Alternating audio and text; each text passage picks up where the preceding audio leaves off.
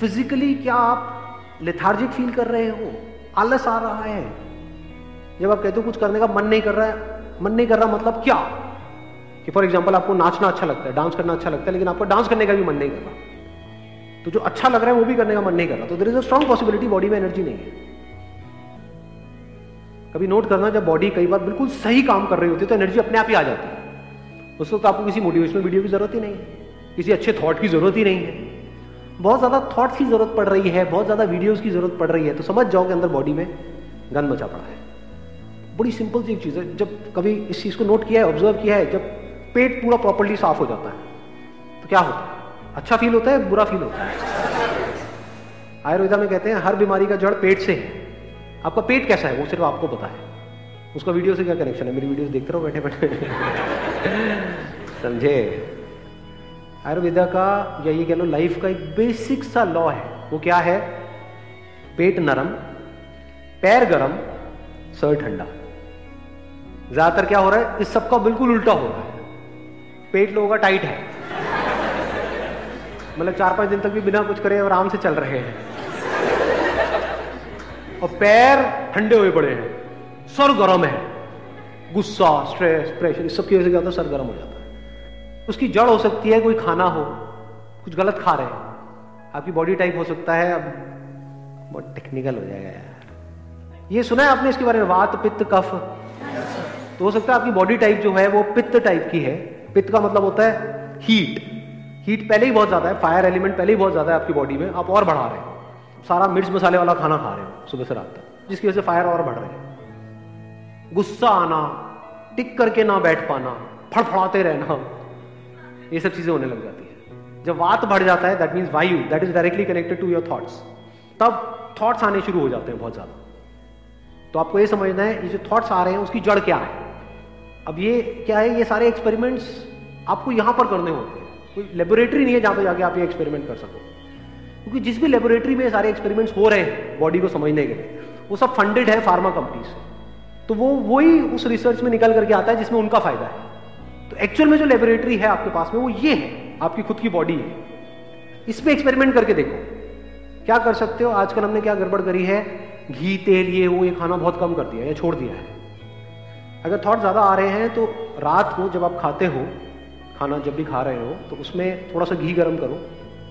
देसी की बुरा नहीं है। आज न्यूट्रिशनिस्ट जितने भी हैं, वो भी यही बात कह रहे हैं। दो छोटी चम्मच, उसको गर्म करो, अच्छे से डालो, जो भी आप खा रहे हो उसके अंदर। रात को थॉट्स आने बंद हो जाएँगे। नींद अच्छी आ जाएगी। बहुत ज़्यादा आप इसको कंपोनेंट को बढ़ा दोगे, यानी घी भी बहुत ज़्यादा खाने लग जाओगे तो बिल्कुल ही आलसी हो जाओगे। फिर बिल्कुल ही थॉट्स आने बंद हो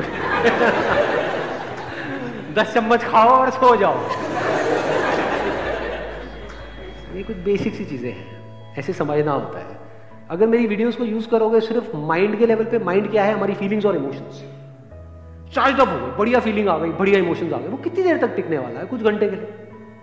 मैक्सिमम एक दो दिन के लिए। उससे होगा क्या? कुछ भी नहीं, क्योंकि बॉडी तो साथ दे ही नहीं रही है। मुझे ऐसा फीलिंग बहुत आ गई हाँ मैं ये, मैं वो, मैं माइंड में पता नहीं क्या बन गया।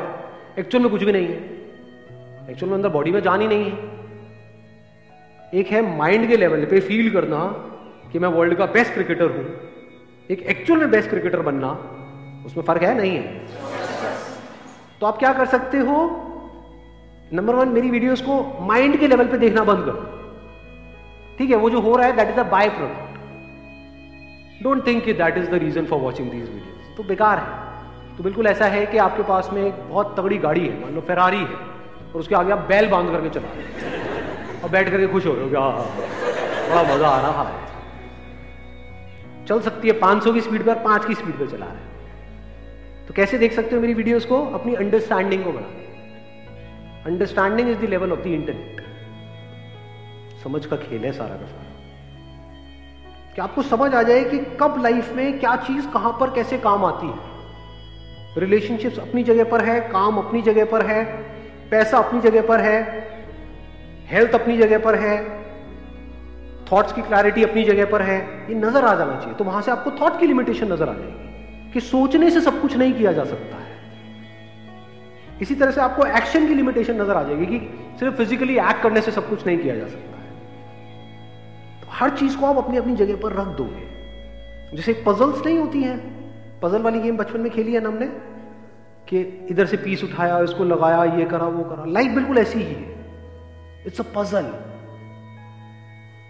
अब मैं इसको समअप कर देता हूँ, जो भी मैंने कहा, ताकि और क्लैरिटी बढ़ जाए। बॉडी माइंड इंटेलेक्ट में फ़र्क समझ आ गया है। बॉडी के लेवल पे क्या ज़रूरी है? अच्छा फ्यूल अच्छी डाइट अच्छी डाइट का मतलब क्या? जो दुनिया कह रही है अच्छी है, जो बुक्स कह रही है अच्छी है, जो गूगल कह रहा है अच्छी है, जो हमारी बॉडी के लिए अच्छी है। हमारी बॉडी का एक टाइप है, उसके लिए अच्छी है। नंबर टू फ़िज़िकल एक्टिविटी बहुत ज़रूरी है। हम फ़िज़िकल एक्टिविटी कब छोड़ देते हैं? जब हम लाइफ को सिर्फ़ और सिर्फ़ बहुत ही नैरो कर देते हैं। गोल गोल गोल गोल गोल काम काम काम काम काम, पैसा पैसा पैसा पैसा पैसा, बस। तो उस चक्कर में क्या होता है? फ़िज़िकल एक्टिविटी हमारी ऑलमोस्ट ज़ीरो हो जाती है। दिन में सोलह सोलह घंटे पागलों की तरह पढ़े चले तो वो क्या रहा है एक्चुअल में तो हम सोलह घंटे पढ़ रहे हैं, लेकिन उसका आउटपुट देखोगे तो चार घंटे का भी करना क्या चाहिए? आप चाहे आठ घंटे पढ़ो, लेकिन उस आठ घंटे का आउटपुट सोलह घंटे का होना चाहिए। उसके लिए क्या करना पड़ेगा? दो घंटा, एक घंटा सुबह, एक घंटा शाम को, कुछ ना कुछ फ़िज़िकल एक्टिविटी करनी है। मस्ट है। देखो, अपने आप अच्छा फील होने लग जाएगा। होता है, नहीं होता है? फिजिकली एक्टिव हो जाओ। और फिजिकली एक्टिव तब हो पाओगे जब डाइट ढंग की होगी। आप फिजिकली तो एक्टिव होना चाहते हो डाइट बिल्कुल ही रद्दी है तो क्या होगा? बॉडी धीरे धीरे साथ छोड़ देगी। यहाँ पे दर्दें आने लग जाएँगी, ये हो जाएगा। जब भी कोई लाइफ में दर्द आ रहा है किसी भी तरह मतलब बॉडी में कभी भी किसी भी तरह का कोई पेन आ रहा है तो इमीडिएटली अलर्ट हो जाओ, उसको इग्नोर मत करो। जब गर्दन ऐसे कर रहे हो, नहीं हो रही इमीजिएटली अलर्ट हो जाओ। नहीं तो ऐसा एक दिन आ जाएगा, जब सब डॉक्टर्स भी अपने हाथ खड़े कर देंगे। शुरुआत होती है एक प्रॉब्लम से उसके बाद में दूसरी आती है, तीसरी आती है, चौथी आती है। फिर इतनी सारी, इतनी कॉम्प्लिकेटेड हो जाती है वो प्रॉब्लम्स कि संभालना ही मुश्किल होता है। तो सबसे पहले तो लाइफ को सिंप्लीफाई करो। लाइफ को तीन चीज़ों में डिवाइड कर दो बॉडी माइंड एंड इंटरनेट चौथा भी है वैसे कुछ जो इसका बियॉन्ड है बट वो बात का स्टेप है। जब एटलीस्ट इस दुनिया में कुछ कर लोगे, तब उसके बारे में सोचना शुरू करना अभी सोचने लग जाओगे तो ना यहाँ के रहोगे, ना वहाँ के रहोगे। बैठ करके सोच रहे होगे I am the soul I am a peaceful soul पीछे से गालियाँ पड़ रही होगी। सुबह से रात तक पड़ा रहता है, खाता रहता है बोटियाँ। क्या कुछ कर ले I am the soul I am the peaceful soul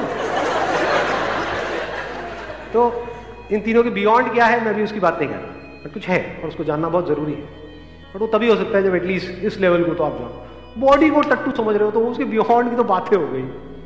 समझे? बॉडी जो यही है, आपके सामने है, जिससे ज़रूरी और कुछ नहीं बॉडी को समझना बॉडी को फिट रखना, बिना किसी केमिकल्स के। नहीं तो उसके लिए भी हमको केमिकल्स चाहिए। जिम में जाते हैं, पूरे केमिकल्स चाहिए, पता नहीं क्या क्या बॉडी में डालेंगे, तब जाके ताकत आती है। अरे ना नेचुरली कैसे हो? ब्रीदिंग को ऑब्ज़र्व करना, देखना कि उस ब्रीदिंग का हमारी एनर्जी से क्या कनेक्शन है। ब्रेथ इज़ एनर्जी तो बॉडी समझ आई? माइंड क्या है? हमारी जो फीलिंग्स और इमोशंस उठते रहते हैं। वहाँ पे सिर्फ़ दो ही चीज़ें हो सकती हैं, तीसरी कोई चीज़ नहीं वो क्या है? एक्साइटमेंट और डिप्रेशन दोनों से कुछ नहीं होता, दोनों ही टेम्पररी है। हमेशा के लिए एक्साइटेड रह सकते हो। नहीं। हमेशा के लिए डिप्रेस रह सकते हो। हमेशा के लिए कोई भी डिप्रेस नहीं रह सकता। हमेशा के लिए एक्साइटेड नहीं रह सकते हाँ। अंदर से थोड़ा डिप्रेस फील कर रहे हो और ज़बरदस्ती एक्साइटेड हो रहे हो।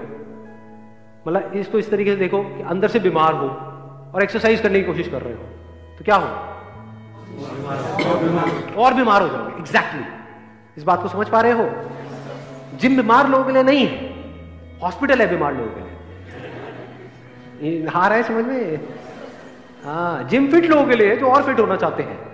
अब आप बीमार हो, पूरी तरह से अंदर से वॉट लगी पड़ी और जिम में चले मरे पड़े होगे टूट फूट जाओगे।